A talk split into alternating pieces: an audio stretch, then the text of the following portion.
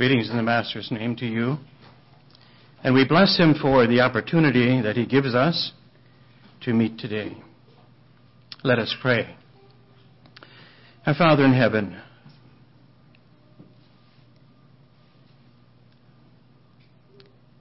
help us, Lord, to be, to be broken and a contrite spirit. And dear Father, that as we are together, we can um, appreciate, we can bring praise and continued, continued praise to you. I thank you, Father, so much for the privilege of being here with these people today. But I am only a vessel. But I thank you, Father, for the opportunity to be here. And I pray, God, your blessing upon this time. And Lord, I pray that the word that goes forth, that there will be lodging in someone's heart, that it might bring forth fruit. Lord, we bless you, we love you, and we look to you, Father, that you might meet our needs. In Jesus' name, amen. I count it a great privilege to be with you. It is um, with anticipation that I came. Yeah, it is true I was here so many years ago, but it's uh, just a wonderful experience to be here in the, we would say the Northland. My, Ju- my wife Judy and I, we feel so far from home today. It seems like Abbeville is so far away. But we enjoy very much to be with you. We're enjoying our weekend away from home, where we plan to travel tomorrow. And uh, going back, if I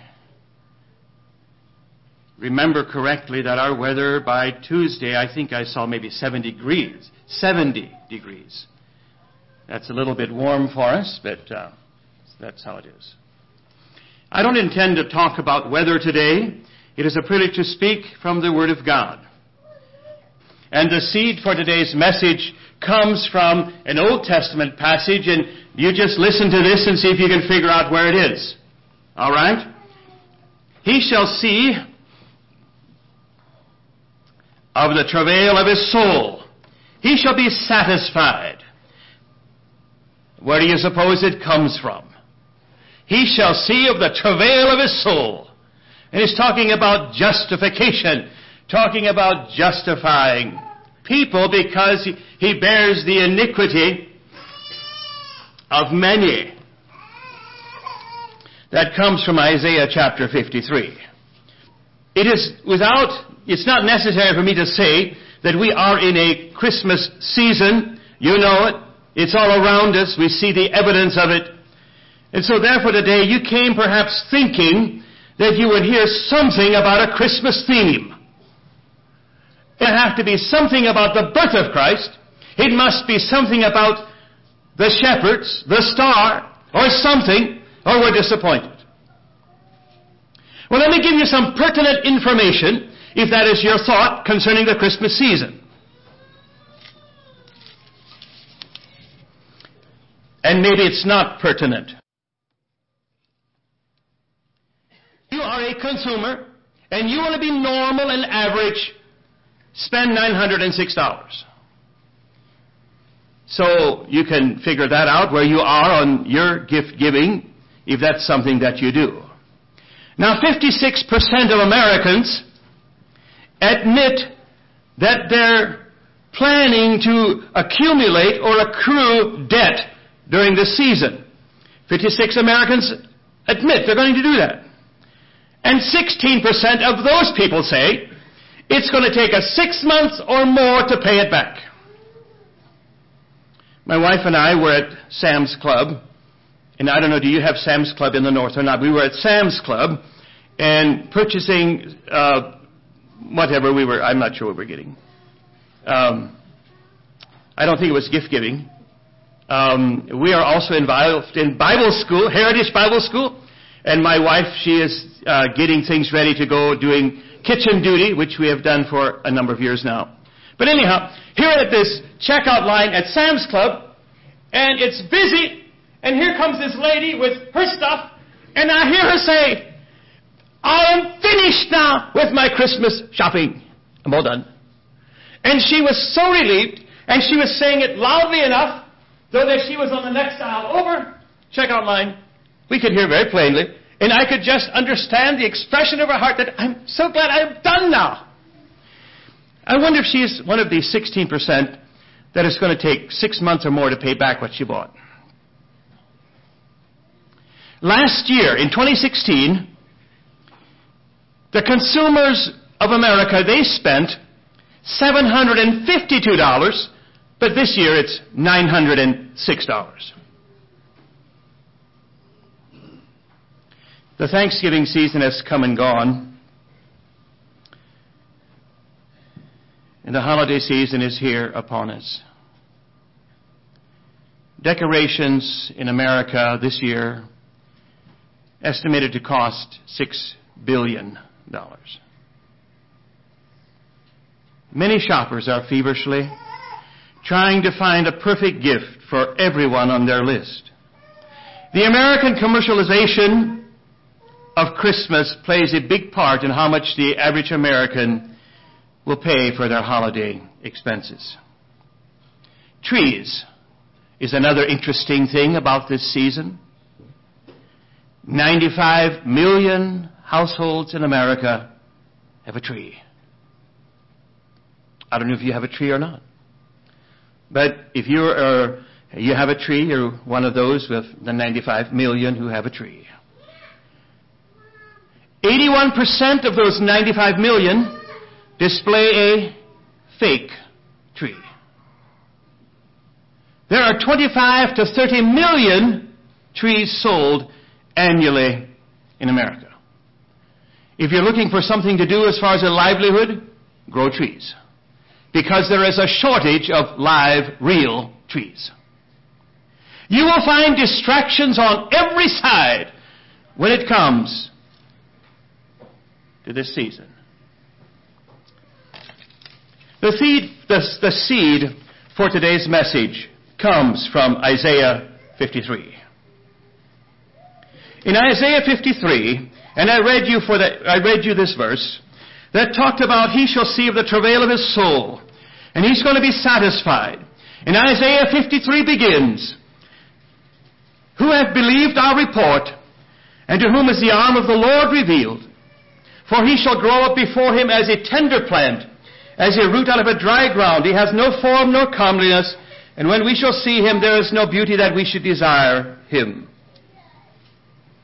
The seed for today's message, and the title for today's message would then be this a, the zenith or the highest point, the highest act of God. The zenith of all the acts of God. God Almighty has done many, many things. He has done many wonderful things. He has spoken the creation into existence. The things that we see are not made of things which do appear. And you can talk on and on about the great gifts in the acts of God. But the zenith of the acts of God is a most wonderful act. And commercialization somehow fogs over this zenith of the acts of God. You will not hear it on the news. You will not hear this theme of the zenith of the acts of God, of why Christ came into the world. So, in my daily reading in the last week or so is where this seed kind of came from.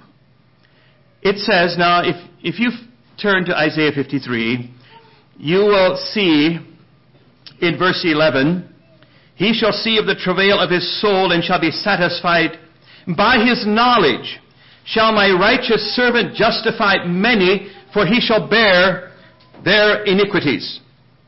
Now let's think about a couple of these words. The first word is iniquity. He shall bear their iniquity. Iniquity is a crookedness. It's meaning not straight, morally not upright. Iniquity can mean not so much the action of what took place, but the character of the action. iniquity. So it would be like the sin of my iniquity. There is an action that took place, but iniquity can refer to the character, that which is behind the action.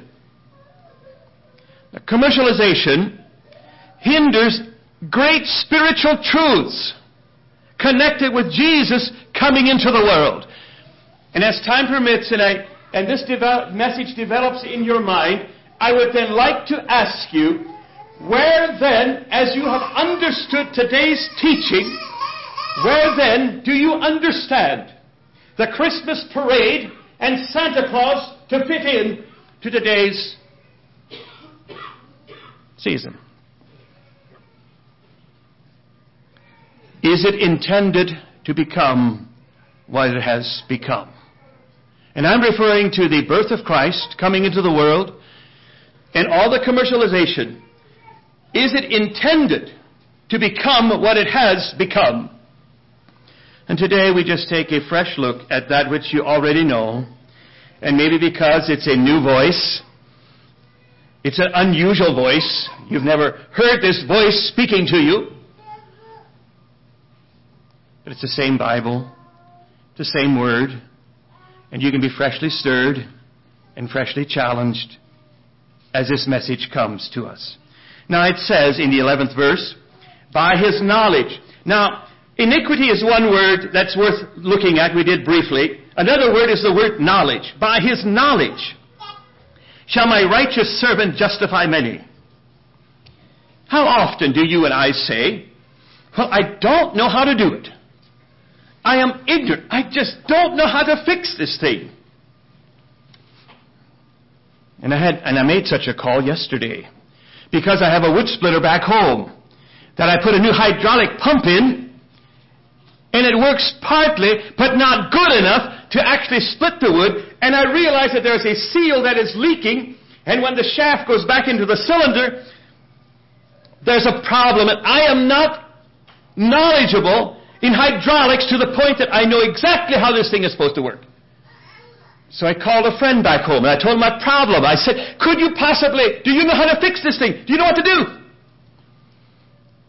That quick, he had some ideas of what it could be. You know, knowledge is a wonderful thing. It is a wonderful thing. It is such a relief when we don't know how to do something and you can confer with someone else and they know and they say, well, here it is.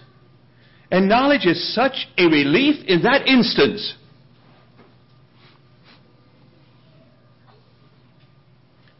Today, will you think about the wealth that knowledge is? Just knowledge itself. The wealth that knowledge is. It is a tremendous wealth.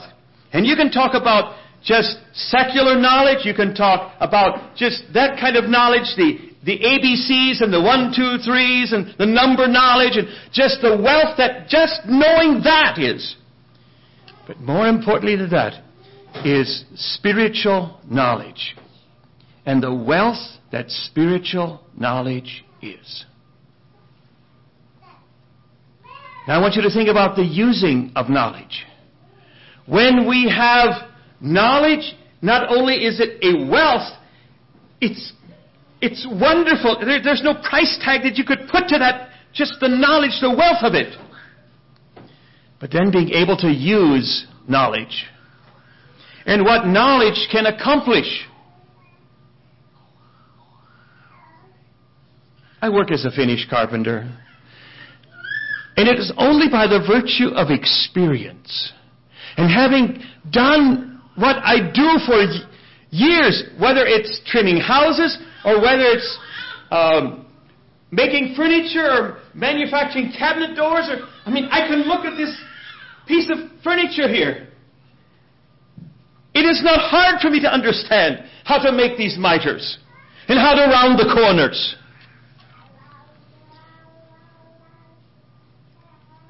Why did I say that?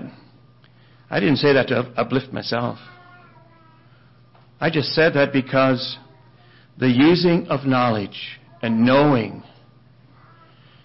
and you think about this in a spiritual sense, We want to take a look at this in a spiritual sense of how then, as people, we have a knowledge and an understanding and using that knowledge into things can be accomplished by that. The doors that can be opened because of knowledge.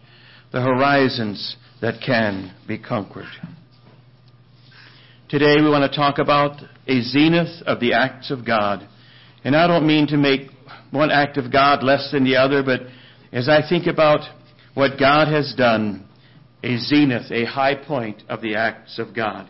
Will you go to the book of Romans now? I invite you to turn with me to the fourth chapter of Romans and begin to explore more of this zenith of the acts of God.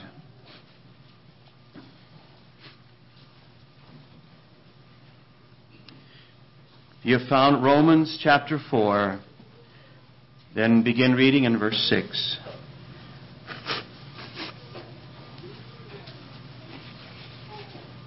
This teaching today is in no way to distract from the beauty, the awesome, the reverence of Christ being born as a babe. But somehow this helps to just bring again how wonderful this is. All right, verse 6, Romans 4. Even as David also describeth the blessedness of the man unto whom God imputeth righteousness without works, saying, Blessed are they whose iniquities are forgiven and whose sins are covered. Blessed is the man to whom the Lord will not impute sin. What have we just read? We have just read about a describing even as David also describeth the blessedness. We describe situations all the time. And when we go back home, rest assured we will describe concerning our visit to Minnesota. We will describe concerning being here today. We have got stories to tell. And David is describing the blessedness of what? of the man unto whom God imputeth not uh, the blessedness of the man unto whom God imputeth righteousness. And then also in verse 8, blessed is the man to whom the Lord will not impute sin.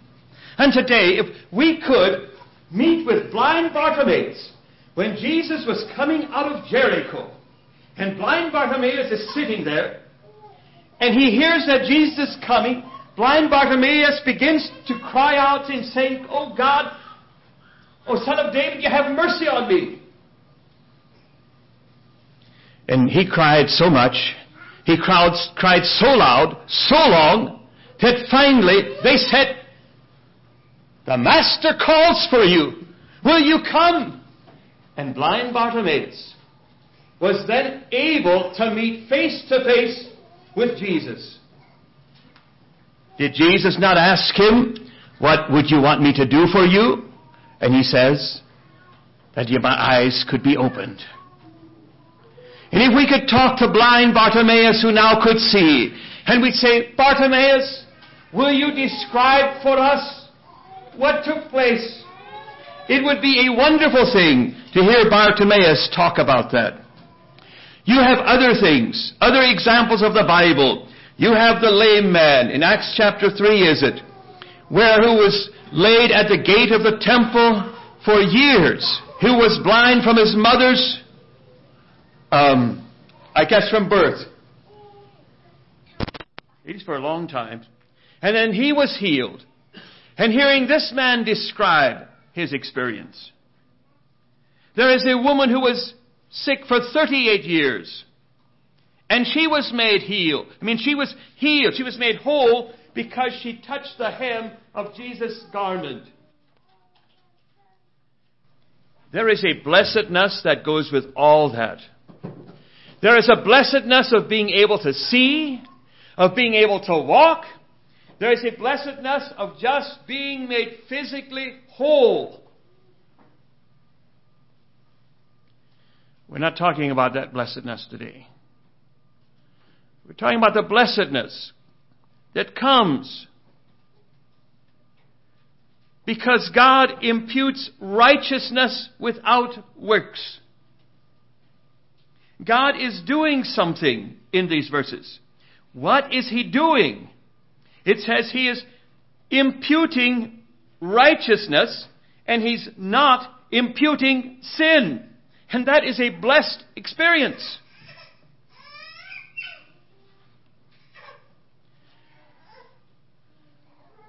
Imputing is reckoning, taking into account, putting down to a person's account. It's describing a right standing with God.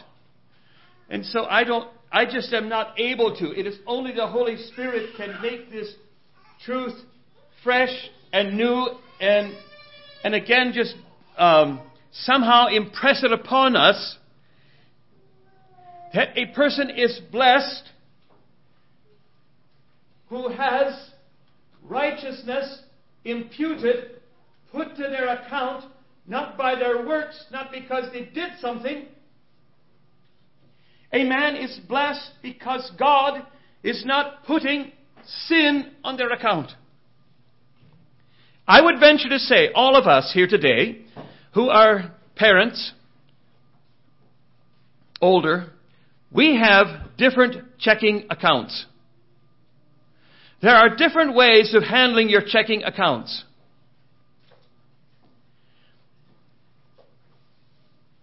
Now, if there's hardly enough money to cover the bills, and you know things are really running tight, a person could have the attitude of, I would just as soon not know my financial state.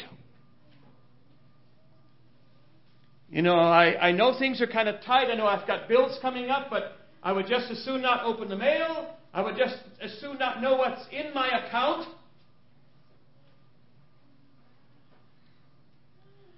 And somehow, we're going to make it through. And somehow, we'll be okay. And somehow, it's just easier to be ignorant. It's kind of like, I just don't want to know how it is. And for sure, don't hold out to me in front of me my debt. Don't do that. I don't like that. Somehow, we're going to make it through. I just finished reading a book. And um, the man in the book was an entrepreneur, an inventor. He invented many, many things, but he accumulated great debt. And he borrowed money from people, from church people, and, and, and it seemed like his, his ship was just almost on the horizon. If we can only make it, if we can only get through this, we're going to really prosper financially. Well, he had lots and lots of struggles financially. He was not a good manager and that kind of thing. We're simply talking about is your account. You have an account before God. I have account. Blessed is the man to whom the Lord, to whom God imputeth righteousness, a right standing. Blessed is the person whom the Lord imputes, puts to their account a right standing. Have you heard that theme this Christmas season? You haven't heard it, have you? Are you going to hear it? You probably will not hear it. On the news, the media, you won't hear that. But blessed what is the word blessed? Blessed is the man to whom the Lord imputes a right standing. Do you today have a right standing with God? Do I have a right standing with God? And the Lord is not imputing to us the issue of sin.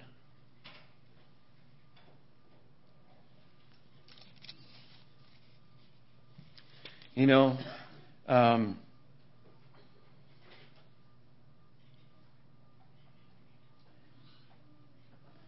I want you to think about some court cases today. And the whole purpose in this thing about court cases is coming to the point of bringing it onto a personal level of where you, where you and I were or are today before God. When God looks at humanity, and you can take the first chapters of Romans, and in Romans it talks about God's description of humanity. And as he describes mankind, you find these several different categories of people. There are these people, when they observe the heavens, they do not give God glory of the heavens. They are not thankful. They become vain in their imaginations. And even that which they could and should see and understand to the heavens, they ignore. They turn away from it. And they become further and further away from God in their works and their acts of darkness, deception, and so on. There is a group of people like that. God describes them in Romans chapter 1. There is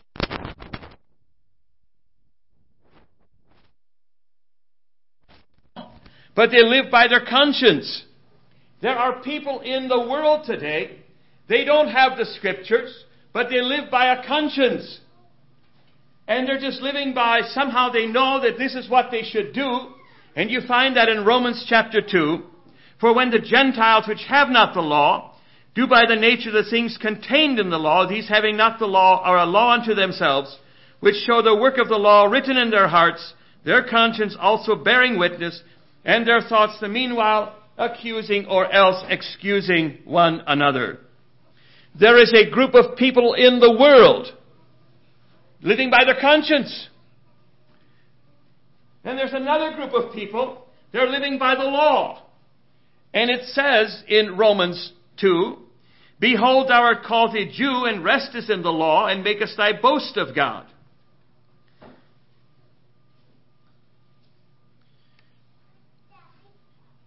So, do you want to talk about some court cases? The first court case is Leviticus chapter 24. You'll find Leviticus chapter 24.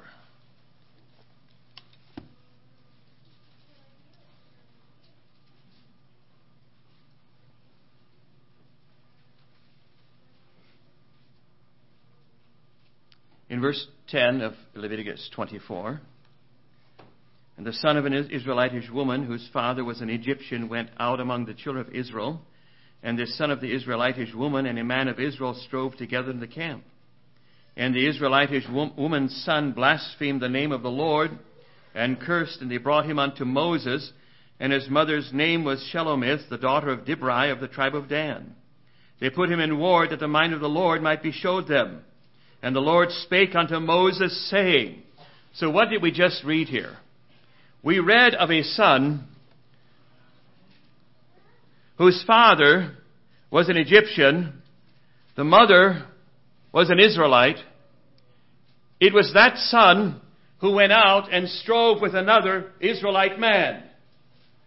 And the son of the Israelitish mother blasphemed God. And so they take this son and they put him into ward. Or they put him into a prison. And they shut him up till they could know what the mind of the Lord is.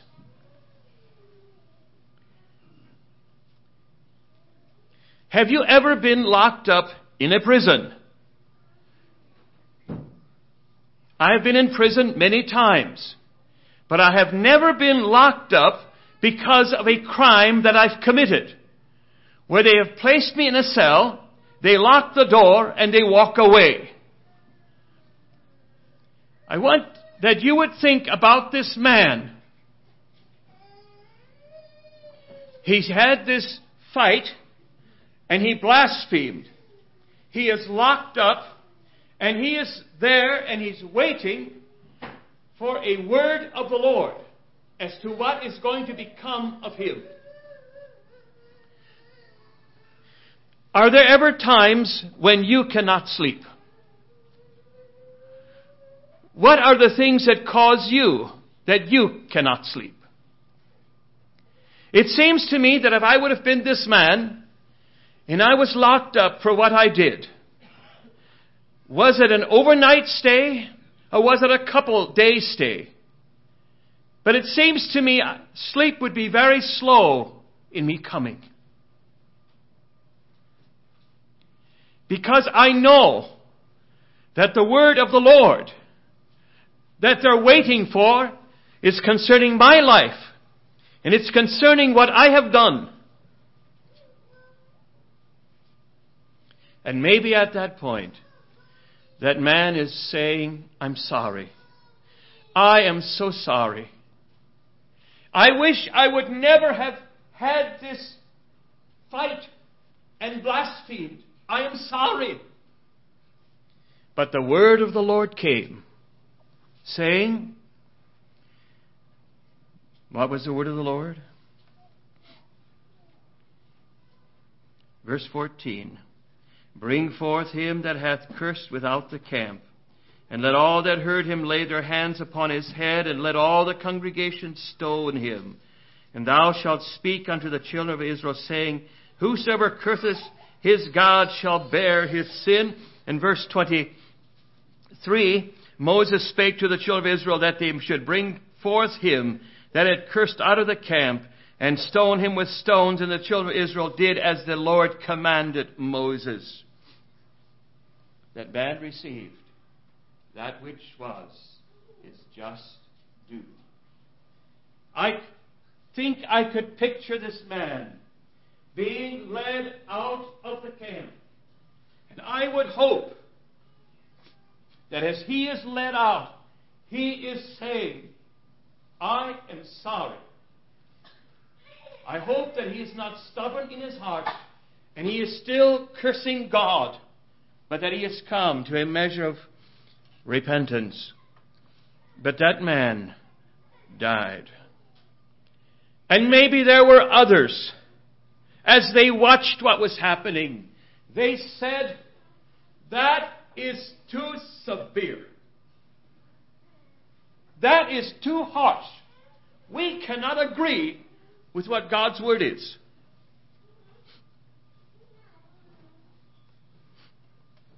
But what else was the answer? Sin needed to be dealt with. Sin had to be dealt with in a righteous manner. The zenith of the acts of God is how God can show mercy and judgment at the same time to, to an individual and not violate his character. That is the zenith of the acts of God. You know, you can take another court example, which is the example of Jesus and Barabbas. One was guilty and one was innocent. But the custom was that there would be one who is released. And that day, Barabbas, who was released, he received mercy and not justice. Custom or tradition never sets a person free. For we have all sinned and come short of the glory of God. Y'all remember the Vegas shooting? It was the morning, the Monday morning after that event. So I was at, I was at work, and that, of course, was a, a topic of discussion. And I made comment to the effect of That man, something about it, that, that man, if he, he could, um, he could come back, he could redo, he could relive or something, he wouldn't do what he did. And I kind of forget the details of, of how all the discussion was. But one of the other subs, the other um, um, workers there made this comment, and he said, Yeah, but doesn't God forgive?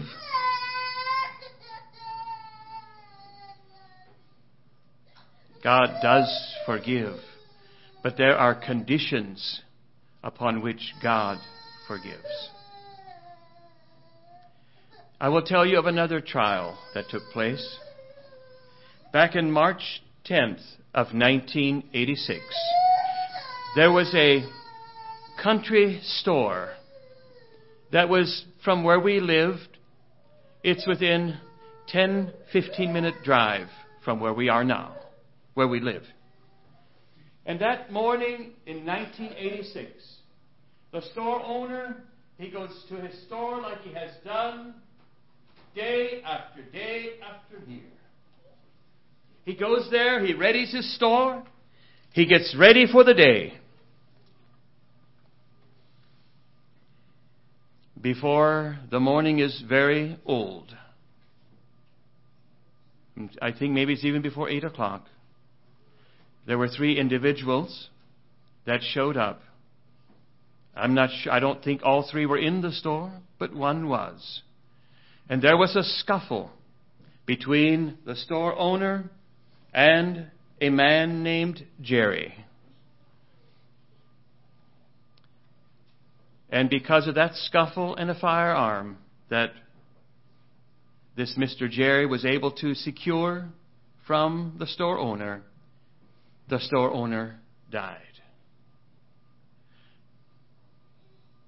There was great public outcry of this murder that took place.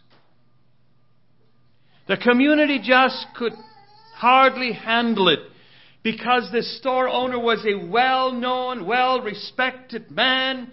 He was a man who was involved in community type things. There was a death penalty trial in the Abbeville County Courthouse. While that court was in session, I tried to get into that courtroom, but it was so full with people, I, could, I couldn't get in. All I could do is stand on the outside looking in and saw only glimpses of the proceedings. That man, I'm sure, he had a counselor, he had a representative according to the law, to, kind, to be his advocate and plead for him. Don't know who it was, and I don't know what the plea was that he would have made. But I just know it was a death penalty trial. Now, every counselor in a courtroom ought to be working and trying to remove all charges from a person that is innocent if a person is innocent, the counselor is honest and upright, he will make sure that all the charges are removed. Can you imagine the upheaval in that courtroom if that criminal would have been released and said, Mr. Jerry, I see that you are sorry. And you hate what you did. And because you are sorry, we will release you and you go from here a free man. There would have been such a public outcry concerning that decision. Nobody hardly would want to put up with it. And they'll take matters in their own hands.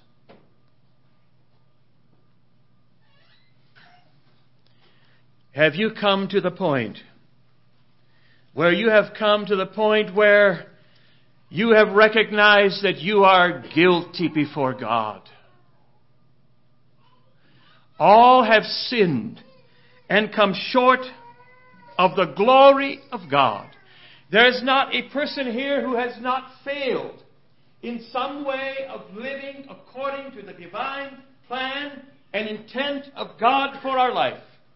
We have all sinned. The purpose of the law is, according to Romans chapter 3, now we know that what things soever the law saith, it saith to them who are under the law, that every mouth may be stopped, and all the world may become guilty before God. Therefore, by the deeds of the law, there shall no flesh be justified in his sight, for by the law is the knowledge of sin. But now, the righteousness of God without the law is manifested, being witnessed by the law and the prophets, even the righteousness of God which is by faith of Jesus Christ, unto all and upon all them that believe.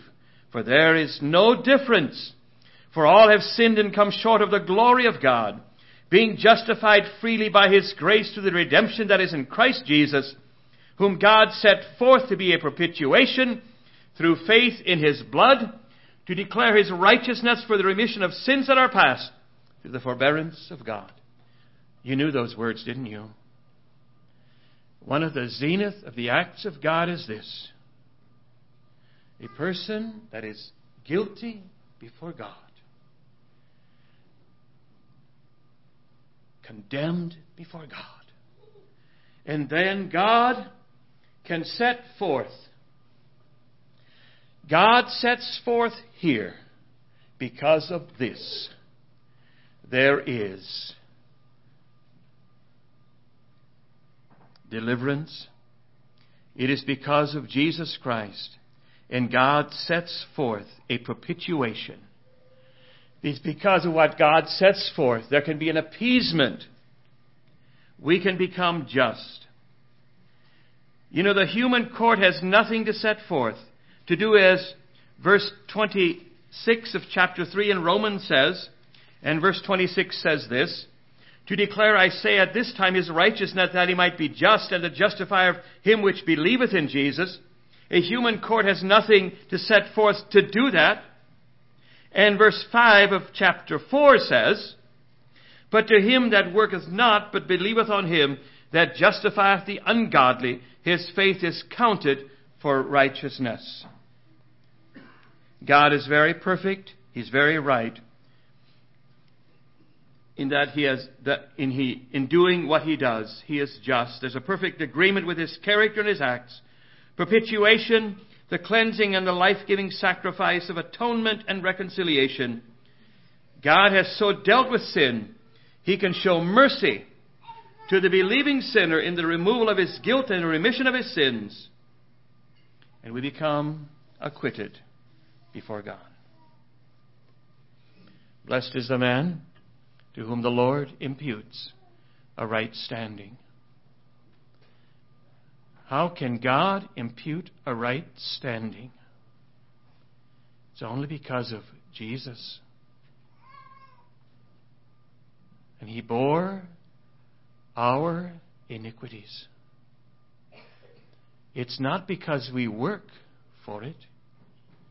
So, how can he do this? How can he impute a right standing with him?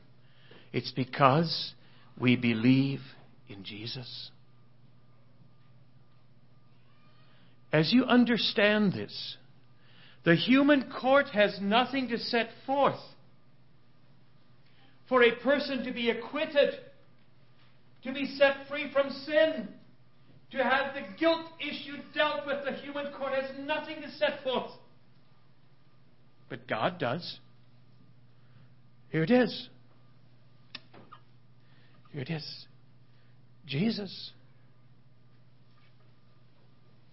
I'm so thankful that Jesus came. And when I think about this zenith of the acts of God, we don't need to write out all our sins and list them for others to see. You know that you're a sinner, have been a sinner. You know. Maybe it's been many years ago now since you first trusted in Jesus as a personal Savior and Lord. But as I think about this, again, this zenith of the acts of God, how blessed a person is who has a right relationship placed in their account. It's worth more than any Christmas gift. And right now I'm thinking about a gift that my parents gave when I was a, a child yet. And uh, I had given plenty hints, I guess, that a basketball would be the right gift for Christmas time. And so Christmas morning or Christmas Eve, or Christmas Eve or whenever it was, I think it was Christmas Day, we uh, opened some gifts and I got a basketball. But it wasn't the basketball I wanted. This was a rubber basketball, and I wanted a leather basketball. I was disappointed. A person is never disappointed when they realize their guilt, their guilt, their condemnation before God. They are never, ever disappointed when they turn to God say, Oh God, cleanse me. I'm a sinner. I need divine help. You are never, ever disappointed. I have said so little on the word blessed. Blessed is the person who what? Blessed is the person who has to their account a right standing with God. Do you have that today? Or are you in a courtroom, in a battle right now? God, I'm not right. Turn to the Lord. God Almighty has set forth in Jesus Christ all that we need for a blessedness. A blessedness that no man can take away. Let us pray. Our Father in heaven, I thank you for our time here this morning. I thank you, Father, for this zenith of your acts, of how that in a righteous way, you do not in any way violate your character by showing mercy and justice at the same time. We thank you, God, that in your wisdom you've provided for us. I thank you, Father, for this blessedness. And I pray, Father, that all of us here in this auditorium, those who are able to understand these spiritual truths, that we can again be challenged and blessed by this whole subject of blessedness. And, oh God, I thank you for your provision. Lord, as we go through this season, there's many things that we are thankful for. We're thankful for family. We're thankful, Father, for church family. We're thankful for salvation, redemption. Lord, help us not to get caught up in the commercialization but Lord, again, just be freshly reminded of why Christ needed to come. He came because of our sin, and He bore our iniquities. Lord, we bless you, we praise you for it. Help us to go forth, serving you and being used as vessels in your hand. Thank you, Father, for the privilege of being here with this congregation. Lord, I don't know their needs. I don't know all the things that they're dealing with. But Lord, I pray that your word would just be a inspiration to them, a guide, a guiding light, and helping them, finding direction in their way through life. We bless you for it in Jesus' name.